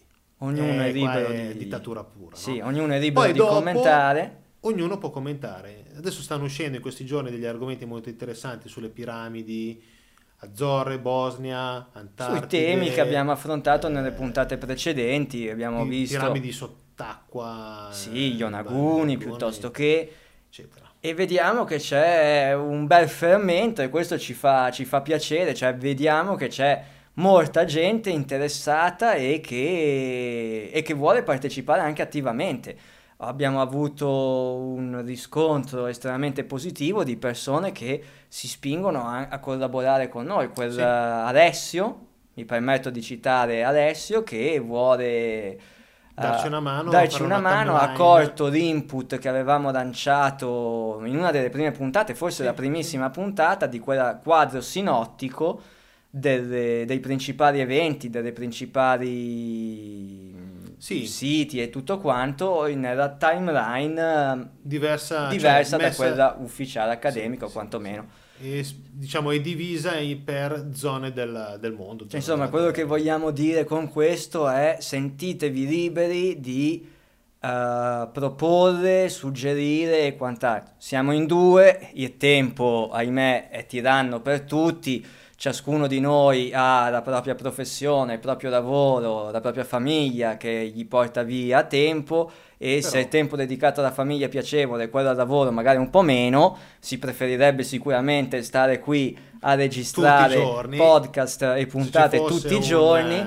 Ma ahimè, benefattore. Eh, ahimè, campare dobbiamo e in questo mondo tiranno il soldo è strumento di dominio e quindi ci tocca lavorare Infatti. per poter mangiare. No, una cosa che se magari qualcuno vuole, visto che come lo stiamo facendo noi, un microfono, un computer oppure anche il cellulare, si registra, mette l'MP3 da qualche parte perché non lo può mandare. Non lo può email, mandare. Però lo mette da qualche parte, noi lo scarichiamo e lo inseriamo nella Ma guarda, sare- è molto, quello potrebbe essere, quello potrebbe essere molto interessante ed è anche molto comodo, credo, la, um, la condivisione, perché per esempio io utilizzo per i miei articoli il, uh, il, mm, un'applicazione, un sito, non so chiamarlo, non sono un esperto sì. informatico, tecnologico, in realtà si chiama Mediafire. Okay, sì, Io che un... cosa faccio? Faccio il mio articolo, lo salvo in PDF, me lo salvo sul computer, una copia la metto su questa Mediafire che è scaricabile da chiunque. Che è scaricabile da chiunque. Tant'è vero che il link dal Sono mio dei sito... siti di storage. Esatto. Di... Il link dal mio sito punta a quel, a quel, file salvato su un server remoto in formato PDF e ognuno se lo può scaricare. Forse funziona così anche per i file sì, audio. Sì, sì. Ma comunque una soluzione si trova. Per cui sentitevi liberi di, di fare qualsiasi cosa. Non vi garantiamo una risposta a tutti, ahimè, perché ripeto, eh, purtroppo siamo in due traiamo degli spunti, prendiamo quelle che ci, che ci interessano di più, in, in, realtà ci interessano tutti i vostri contributi e cerchiamo di rispondere per quanto possibile. Infatti. Altra cosa che volevo dire è, questa puntata dovrebbe, la dovreste ascoltare verso metà di gennaio. A gennaio abbiamo deciso di non fare il giovedì del mistero, per visto che delle feste. feste e tutto. Lo faremo, andate a guardare i siti, Facebook, eccetera, per conferma però lo dovremo fare il primo giovedì di febbraio e a seguire il primo di marzo, eccetera, eccetera. Ecco. Eh, siete tutti invitati a Corsico, eh, è un pub, si chiama Il Boccale, non c'è assolutamente problema di ingresso o altro, uno viene lì, si prende una Coca-Cola, si prende una birra, un tè o altro, eh, senza problemi, ecco. Siete tutti invitati, siamo persone diciamo. normali, non c'è un, eh, un non c'è, anche Santone, non c'è di... Santone incappucciato. No. Santone incappucciato. No, nel senso che eh, no, non sentitevi in soggezione di dire ma no, cosa vado là a fare, che questi qua... qua. Siamo No, no, uguali, anzi. ecco. Anzi, Benvenga. Niente, vi lasciamo allora Ines Curzio. eh, stavo pensando una cosa. Ecco, leggiamo anche la parte dietro mi sembra giusto. per dire chi è Ines Curzio, una nostra amica che chi ha già visto, seguito la conferenza scorsa, eh, che avevamo fatto il, il convegno memoria a Carlo Sabadin eh, l'anno scorso, lei è stata una delle quattro eh, partecipanti e conferenzieri. Ines Curzio è laureata in discipline del teatro, diplomata in flauto traverso e direzione d'orchestra per opera lirica, si divide tra la carriera artistica e la sua attività di antiquaria. La naturale curiosità, la passione per lo studio di tutte le scienze di confine, unite a uno spiccato senso critico, l'hanno portata ad esplorare terreni misteriosi e ad analizzare temi affascinanti e suggestivi, da cui sono nati numerosi articoli e sono culmi- culminati nella sua prima pubblicazione Gli anelli mancanti. Ecco. Mi sembra il Buona miglior modo per introdurre podcast. Ines. Godetevi l'intervista, ci siamo ancora noi, spero che la, vostra, la nostra voce non vi abbia annoiato, stufato, però per stasera siamo ancora noi che la intervistiamo. Buona continuazione e per adesso un saluto a Trantideo da E Paolo. un saluto a Lemoriano e Eugenio, al prossimo podcast. Al prossimo podcast.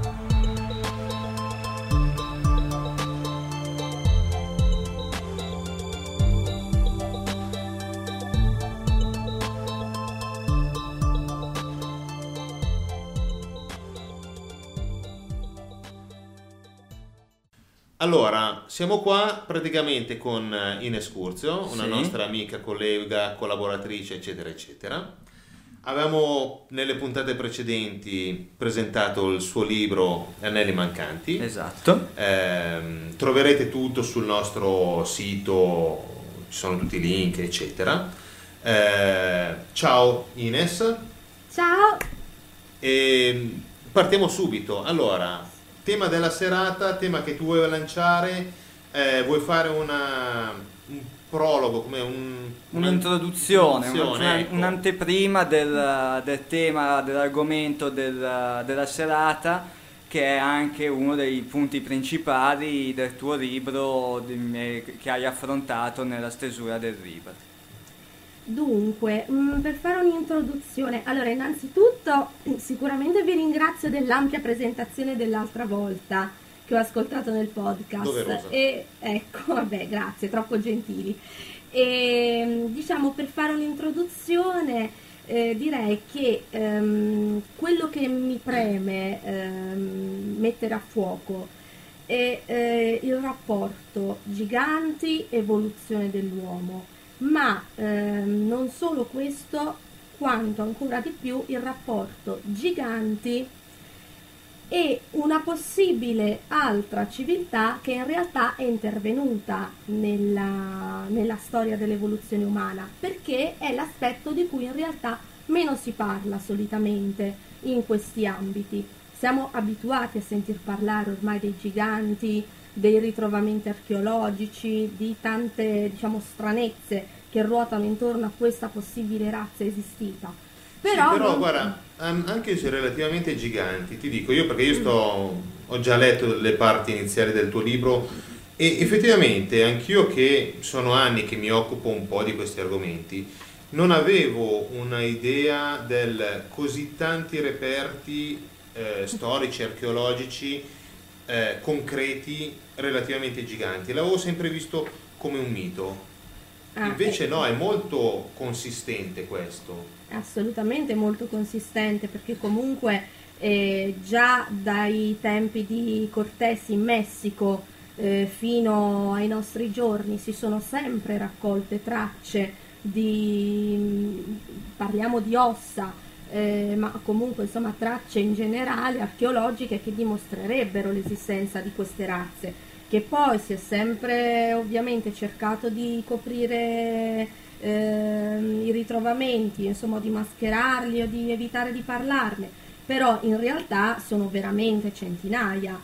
Chiaramente non ultimi quelli in Sardegna che sappiamo, insomma, proprio vicino casa nostra sono state ritrovate delle ossa di giganti, eh, c'è stato per anni il tentativo di aprirne un museo contestatissimo, tutto quello che ci è girato intorno, però è veramente è in, in, tutto il mondo, da, da est a ovest. E eh, quindi... infatti, infatti, è molto più concreto di quanto si sappia, fondamentalmente. Sì, sen- senza contare che oltretutto ci sono anche dei luoghi pubblici come il Blanco Fossil Museum dove è stata esposta la ricostruzione eh, dal bacino ai piedi di, di, un gigante, proprio perché è stato ritrovato un femore eh, dalla cui grandezza poi è stato ricavato il resto del, del disegno e eh, diciamo l'uomo che è di fianco a questo disegno con il femore ritrovato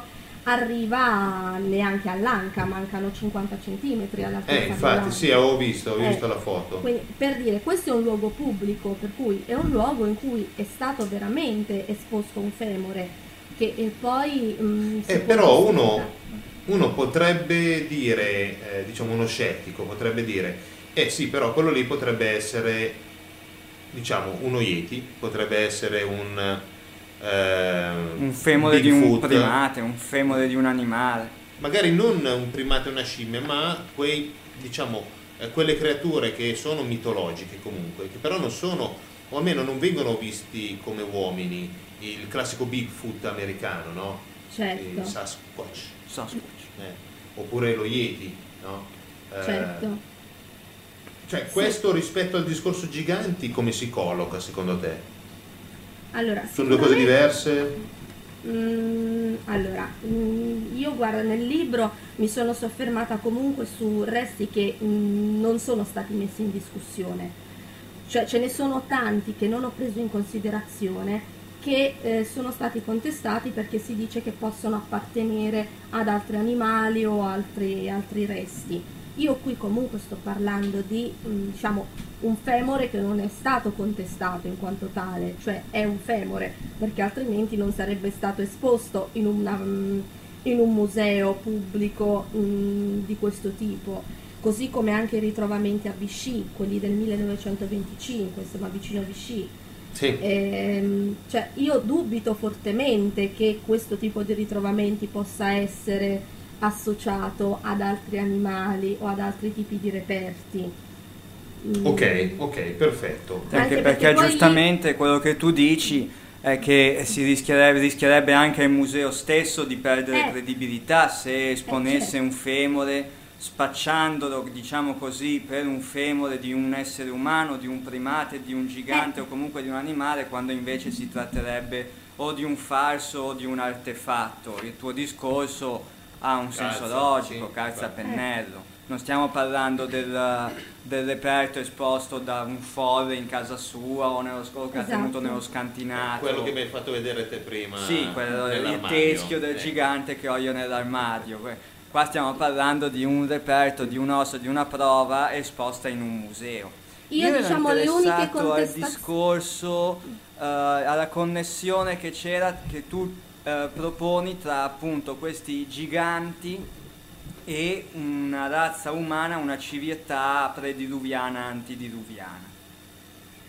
Sì, allora, ehm, se parliamo di civiltà prediluviana, sicuramente ehm, dobbiamo prendere in considerazione gli stessi giganti, perché comunque stiamo parlando di una razza che è vissuta prima del diluvio eh, io quando accennavo al discorso di una seconda razza prediluviana che comunque sì. ecco, ehm, può essere vissuta eh, contemporaneamente o se non addirittura prima rispetto ai giganti, cosa che poi accenno ad un certo punto nel libro, ma magari ne parliamo dopo.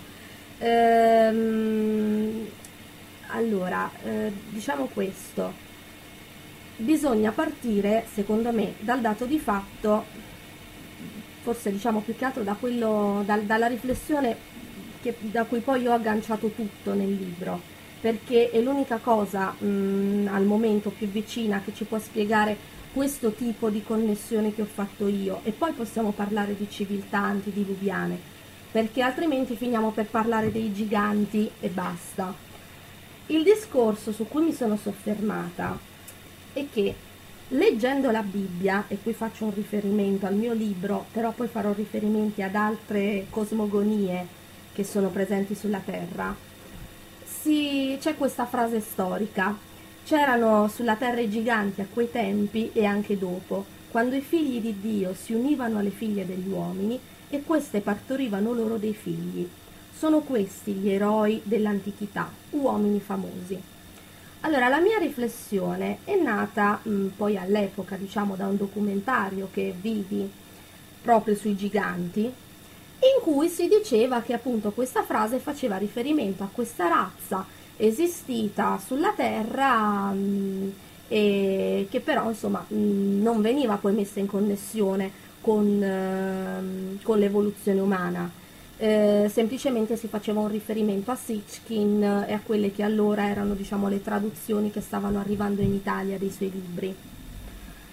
Eh, però mh, mm, a quel punto ho cominciato una serie di ricerche e se ci fate caso, se magari mh, mm, ci siete capitati anche voi, la, l'interpretazione che viene data di questo passo è unicamente relativa ai giganti, cioè i giganti e i figli di Dio vengono intesi come la stessa, mm, diciamo, la stessa razza, cioè vengono accomunati. Dal punto di vista teologico, quindi, se tu parli con un esatto. prete ti dà ti questa dice, interpretazione. Ti dice che i figli di Dio sono questi angeli caduti o quindi diciamo questi giganti che si sono uniti alle figlie, cioè si sono uniti alle donne e quindi hanno generato una stirpe che diciamo poi secondo la teologia ha scatenato l'ira divina eccetera eccetera.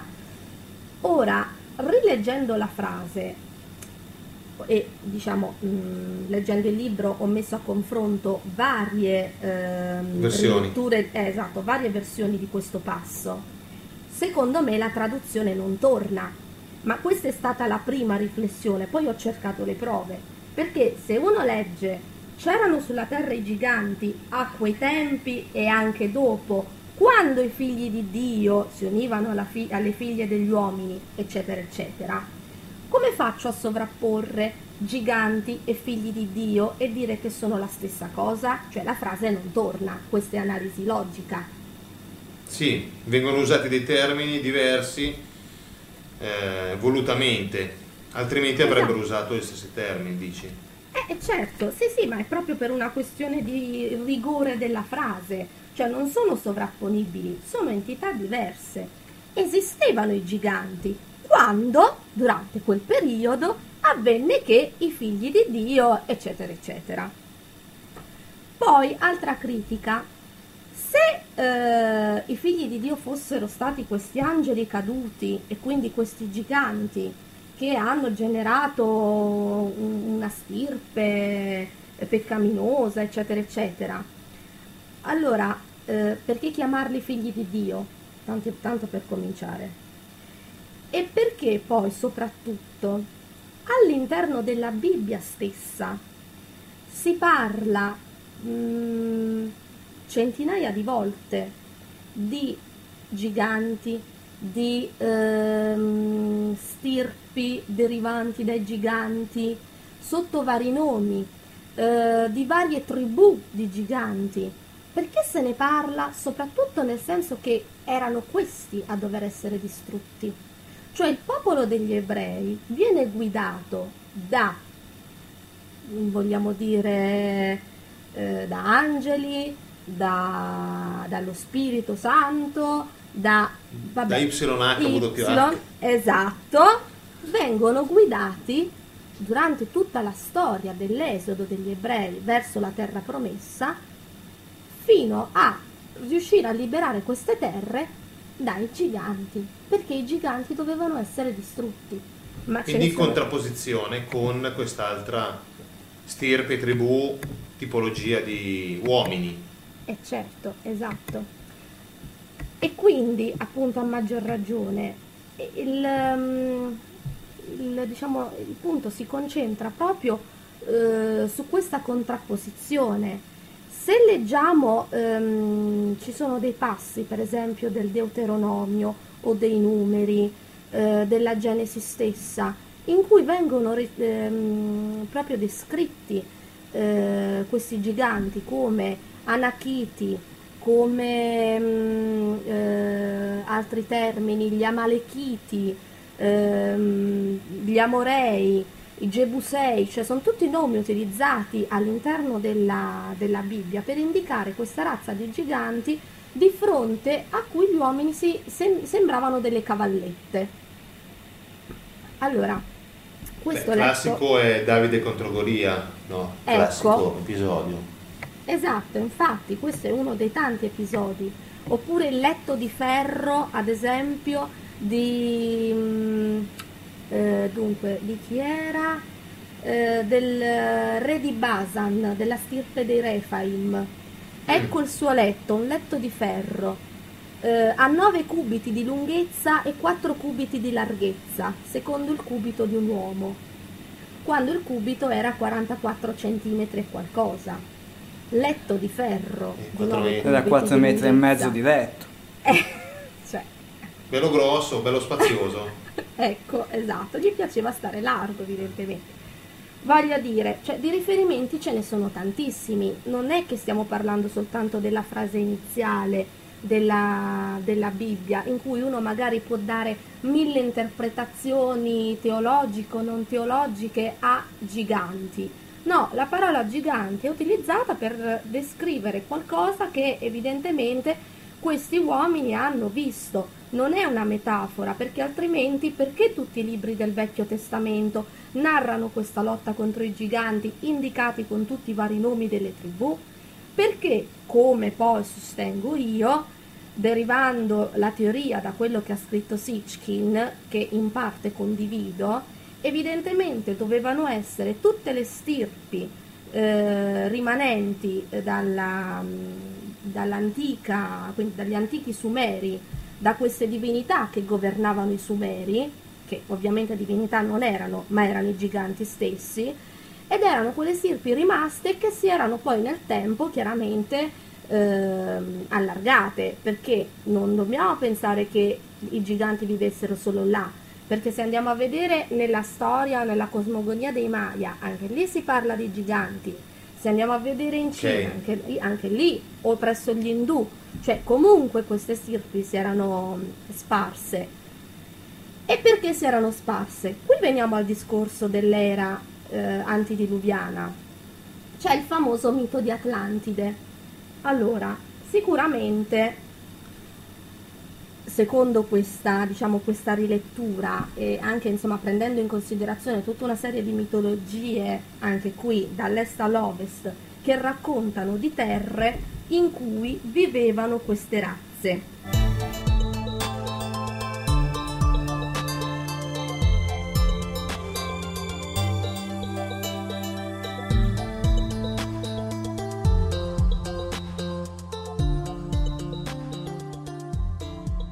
noi vabbè, facciamo il riferimento più chiaro eh, ad Atlantide perché sentia, sentiamo sempre parlare di Atlantide, però per esempio gli indù parlano di eh, Kveda Dvipa, che è la loro Atlantide, eh, così come i tibetani di Shambhala, eh, oppure i cinesi la terra del monte Uling, cioè tutti questi popoli, e non continuo, o ancora l'Asgard degli scandinavi. Eh, tutti questi popoli raccontano tutti la stessa cosa.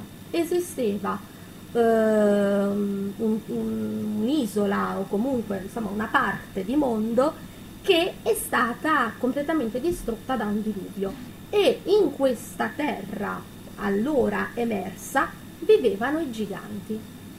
Con il diluvio questi si sono dovuti mettere in salvo e quindi per quanto siano stati in parte eliminati, in realtà poi delle, appunto, delle stirpi hanno continuato a vivere fino a quando. E certo che noi non possiamo dare delle datazioni precise, però a questo punto se ci dobbiamo rifare alla storia del, eh, dei libri del Vecchio Testamento che narrano più o meno episodi intorno al 4000-3000 a.C., dobbiamo allora pensare che ancora fino al 3000 a.C. vivessero dei, delle stirpi di giganti che per qualche motivo questi esseri che guidano eh, esseri spirituali o esseri in carne ed ossa che guidano il popolo degli ebrei mirano a distruggere.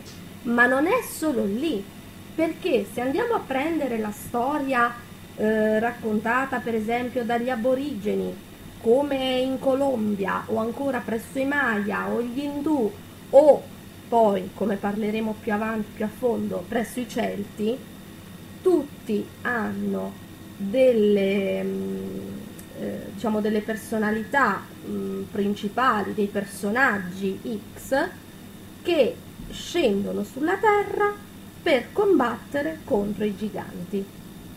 Cioè è una lotta che viene descritta ovunque, quindi esisteva. Cioè è verosimile quindi che ci fosse una qualche diatriba fra una razza che noi non abbiamo ancora approfondito, di cui poco si parla, che ha cercato e che ha distrutto nel tempo i giganti, perché, ripeto, è una storia che non riguarda solo la Bibbia. Ok, però eh, la mia domanda che ti faccio è, se io vado a ragionare su quello che dice Sitchkin, sì. questo è un esempio, però se, se parto da questo discorso, lì ci sono fondamentalmente gli Anunnaki che creano l'uomo a sua immagine e somiglianza sì. e che quindi eh, diciamo quel tipo di uomo che poi è l'uomo che eh, diciamo lentamente è, diventa per esempio il popolo di Israele a basso livello a un livello un po' più alto ci sono i sacerdoti che sono una, a metà strada dal punto di vista genetico tra gli Anunnaki e il popolo, no? perché quando noi si parla di, di, di Abramo, di Noè, eccetera, quelli lì sono comunque teoricamente un concepimento tra l'uomo creato e il, diciamo, il dio Anunnaki. Come se fossero dei semidei. No? Come se fossero dei semidei. E sono... Quindi noi abbiamo questi due e in più abbiamo, secondo il tuo punto di vista, il ragionamento del una terza stirpe che già esisteva quando l'uomo non era ancora uomo ma era precedentemente alla creazione dell'uomo come vediamo noi il Lulu del, di, di Sitchkin eccetera. Quindi una stirpe che era già qua ed era senziente e aveva le capacità comunque di, eh, di vivere in tribù di... cioè non era non erano animali, perché io il Golia di Davide me lo vedo come diciamo un, uh, un uomo più grosso, però comunque un uomo. Comunque un uomo. Non, non un gorilla, diciamo, non un Ines però, Ines però ha parlato di sovrani come allora, giganti. E, e quindi esatto. appunto delle tribù con eh, una gerarchia e un... Quello che sostiene Sitchkin e che i giganti siano una, una razza aliena venuta da un altro pianeta perché il loro pianeta si trovava in condizioni eh, particolarmente disagiate perché erano finite le risorse per tenere l'atmosfera in un certo modo, avevano bisogno di determinati minerali e il, il pianeta che era stato diciamo adocchiato come fonte poteva essere il nostro e quindi arriva questa, questa civiltà aliena a, eh, ad utilizzare praticamente le fonti minerarie mm, qui su, da noi. Questo è quello che dice Sitchkin, sì, okay. che arrivano dal pianeta Nibiru. Si può partire da questo, no? ed è quello che dice, dice Sitchkin, si può anche partire da altre cose, ovvero diciamo, gli Anunnaki già presenti sulla Terra precedentemente, oppure che arrivano da Marte, oppure altre teorie. Comunque tutte queste teorie, diciamo, vedono un eh, agglomerato di persone, eh, io le chiamo Anunnaki per, per semplicità, certo. che hanno una certa tecnologia superiore rispetto a tutto il resto di quello che c'era in quel periodo sulla Terra e che creano in maniera genetica l'uomo. No? Quindi, Allora. ok, può- possono arrivare da Nibiru, ma anche se non arrivano da Nibiru va bene la cosa stesso. non cambia. Gli Anunnaki comunque sono i giganti, questo è il discorso. Perché gli Anunnaki, anche per, ehm, diciamo, ehm, con- con- confrontando i termini, gli Anunnaki, i Nephilim, sono sempre rapportati a questa razza, diciamo a questo punto, aliena, che da dovunque sia venuta comunque c'era sulla Terra. Ma non sono i giganti. No, sono i giganti. Ah, ok, avevo capito male una cosa. Ok, perfetto. No, no, sono i giganti. Quindi gli Forse Anunnaki sono i quello che- giganti. Allora, eh, forse ho capito, adesso mi riallaccio un attimo alla tua di interpretazione. C'è una corrente che sostiene che i giganti siano una razza derivata da un'eventuale civiltà prediluviana, Ok. ma questa è un'altra teoria. Ok, Ok. ok, però nel passo della Bibbia fondamentalmente io ho gli Anunnaki che sono i figli di Dio o comunque Dio, poi ho i giganti, No, ci sono i giganti che sono gli Anunnaki, è perché noi leggiamo la cosa in italiano, ma quando era scritta in, eh, in ebraico, quando era scritta nelle lingue antiche, c'è il riferimento poi più avanti nel mio libro alla, alla traduzione. I giganti erano gli Anakim, erano gli Anunnaki. ho capito, e i figli di Dio chi sono allora? I figli di Dio è il termine che è rimasto così, i figli di Dio non erano gli Anunnaki. E per quello che dico Ah, io... scusa, gli Elohim, Anunnaki- il classico Elohim, eh, cioè YHWH io lo vedo come Allora. non un, eh, non un eh, gigante, ma Eh, come un qualcosa che tecnologicamente è avanzato. Esatto, allora gli Elohim possiamo intenderli come figli di Dio, allora adesso stiamo dicendo la stessa cosa. Ok. Gli Elohim sono una, diciamo una razza, ok? I giganti o Anunnaki sono un'altra. Eh, però Sitchkin invece fa il parallelo, cioè Eh, per, so. per Sitchkin gli Elohim e gli Sitchin sono la stessa sì, Sitchin so. diversi sostanzialmente sovrappone le Ma due, infatti- le due infatti- figure, ma è interessante questa è interpretazione che che vede Anunnaki ed Elohim Diversi. come due soggetti, chiamiamoli culture, come due culture diverse, Esatto. in ma infatti- contrapposizione tra di loro. È su questo che ci differenziamo nella teoria, io e Sitchkin, perché lo so che Sitchkin ha sovrapposto le due cose e li intende così. Invece, siccome io sono andata a confrontare la cosmogonia di tutti gli altri, cioè non è solo quella sumera, per carità, cioè io non è che voglio criticare il lavoro di Sitchkin, però giustamente lui ha tradotto le tavolette sumere e si è riferito a questo. Ma se noi andiamo a confrontare tutte le cosmogonie, com'è che tutte le mitologie tutte le cosmogonie mettono a confronto, cioè confronto scontro letterale, chiamiamoli Elohim e Anunnaki, cioè due civiltà contrapposte? Questo è ovunque nel mondo. Quindi Elohim e Anunnaki sono due cose diverse. Gli Anunnaki sono quella civiltà che possiamo far risalire alla storia sumera, come giustamente l'ha interpretata Sitchkin, ma gli Elohim di tutte le altre traduzioni, compresa la nostra Bibbia, sono una civiltà che è intervenuta dopo a contrastare i giganti ed è quella che ritroviamo sia nel Vecchio Testamento come guida degli ebrei alla cacciata dei giganti e tutto il resto, ma anche ritroviamo per esempio nella tradizione celtica come lotta contro i Fomoriani, che era la traduzione di giganti per loro. Però questa, diciamo, questa cultura fondamentalmente io non la vedo molto eh, tecnologicamente avanzata come invece è l'altra, quella degli Elohim fondamentalmente.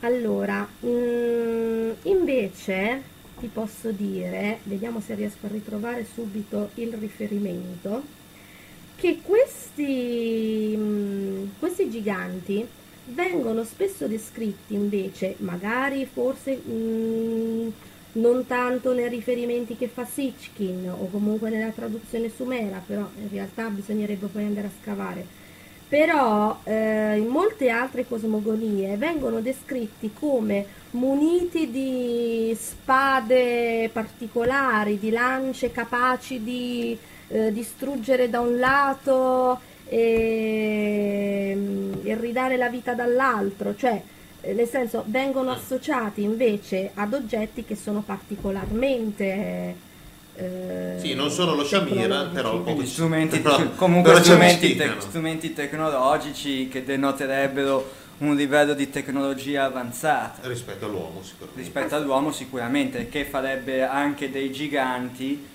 Uh, disegnerebbe anche i giganti come una civiltà più avanzata rispetto a quella che la storia ufficiale prevederebbe per la civiltà umana contemporanea. Sì, e io sto... Eh, e, e no. fondamentalmente Davide se non aveva un aiuto in un qualche modo dall'alto, Golia non lo sconfiggeva perché Golia era comunque Davide aveva, Davide aveva, la fionda, che probabilmente non era la fionda che ci eh. aspettiamo noi per colpire gli uccellini, probabilmente anch'essa poteva essere uno strumento, un'arma sconosciuta al, eh.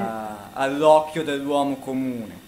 Esatto. Ines, ti Ma... volevo fare una domanda, sì. una, una sorta di provocazione per collegarmi un po' al mio percorso di ricerca e vedere se le due cose si potevano in qualche modo sposare, cioè se le due teorie, le due visioni si potevano in qualche modo sposare. E se Anunnaki ed Elohim, quindi giganti da una parte e Elohim dall'altra, fossero due correnti di pensiero, facciamo per ipotesi, cioè due fazioni intestine a una stessa civiltà madre, a una stessa razza originaria? Allora, eh, sicuramente, guarda, tutto è possibile. Io ti posso dire come la vedo personalmente, sempre rifacendomi un po' a quello che è il confronto storico, mitologico e tutto il resto. Allora, io vedo comunque due aree di influenza culturali molto diverse. Cioè, quella sumera, accadica, con tutto quello che è il... Um, diciamo, il contesto proprio della civiltà stessa sumera, quello che noi vediamo oggi più o meno come resti, si differenzia molto da quello che è lo stile e anche diciamo proprio il substrato culturale che si è invece diffuso in quelle altre aree in cui se si va ad indagare eh, si trovano tracce di que- diciamo degli Elohim, dell'altra sì. razza che dico okay. io. Quindi Mm, io non le vedo come due fazioni della stessa civiltà. E poi soprattutto ehm, bisogna andare a prendere, ecco, facciamo un attimo un riferimento alla mitologia celtica. Ehm, all'interno della, della, mitologia celtica si parla dei Tuata de Danann. Sì. Tradotto la corte di Dana. Esatto. La corte di Dana è una, un'espressione che in realtà sta ad indicare, mh, diciamo nell'uso della lingua, nelle accezioni poi successive, l'Isdon, sarebbe ad indicare la costellazione di Cassiopea. Quindi Dana in pratica rappresenterebbe Cassiopea. Mm. Ecco, allora, ehm, nella diciamo, nella storia insomma, celtica, quello che si racconta è che eh, ad un certo punto, eh, come scrive Taliesin, Dana ha riunito i suoi figli e ha detto loro di scendere sulla terra dove regna il disordine. Quindi nella, nella mitologia celtica si fa riferimento ad un momento cruciale della storia in cui questi chiamiamoli Elohim o comunque insomma quelli che per loro sono i Tuata de Danann, sono stati chiamati a raccolta dalla loro eh, dea o comunque insomma la vogliamo intendere come Dana, vogliamo intenderlo come un riferimento eh, geografico, eh, quindi comunque da Cassiopea, la corte di Cassiopea scende sulla terra per mettere ordine e si scontra contro i fomoriani, cioè contro i giganti. Ah, ecco, vedi. Anche quindi anche qua. Eh, Che tra l'altro ci sta perché i Tuata De Dan, in una mia interpretazione della storia e quant'altro, verrebbero anch'essi dall'area, eh, cioè seguirebbero la migrazione che ha fatto il popolo, non il popolo ebraico, ma Abramo dopo che si è trovato ad Arran, lui Sì. scende verso la terra promessa, verso la Palestina, altri sempre Esatto. indirizzati da Yahweh o comunque da questi sì. Elohim o da altri, comandanti o da altri comandanti spaziali comunque prendono la strada alcuni del Mediterraneo altri del, del nord del Volga e quindi salgono tutta l'area fluviale del Volga fino poi a raggiungere appunto l'Irlanda dove diventerebbero i Tuata de Dan eh, citati da, da Ines fermo Ma- ricordandosi che una tribù delle 12 tribù di Israele è proprio la tribù di Dan, tra l'altro. Esatto. E- ma a parte questo riferimento esatto, giustissimo, questa cosa che tu dici ritorna poi con quella che viene indicata come l'area di influenza indoeuropea. E qui torniamo a quel discorso che dicevo io prima, cioè la cultura indoeuropea è molto diversa da quella sumerica. Cioè hanno proprio due influenze diverse, perché poi qui dobbiamo parlare chiaramente di millenni e millenni di influenze che ovviamente a questo punto certo derivavano anche da queste civiltà superiori che coabitavano e chiaramente influenzavano. Tutta l'area indo- indoeuropea ehm, proprio culturalmente mh, ha dei tratti d'unione eh, diciamo dal sanscrito in poi che comunque accomunano dell'area indigena. Gli inserti musicali che avete ascoltato in questa puntata di Atlanticast sono tratti dalla canzone Poseidon, realizzata da Ruby Seb, appartenenti all'omonimo album Poseidon.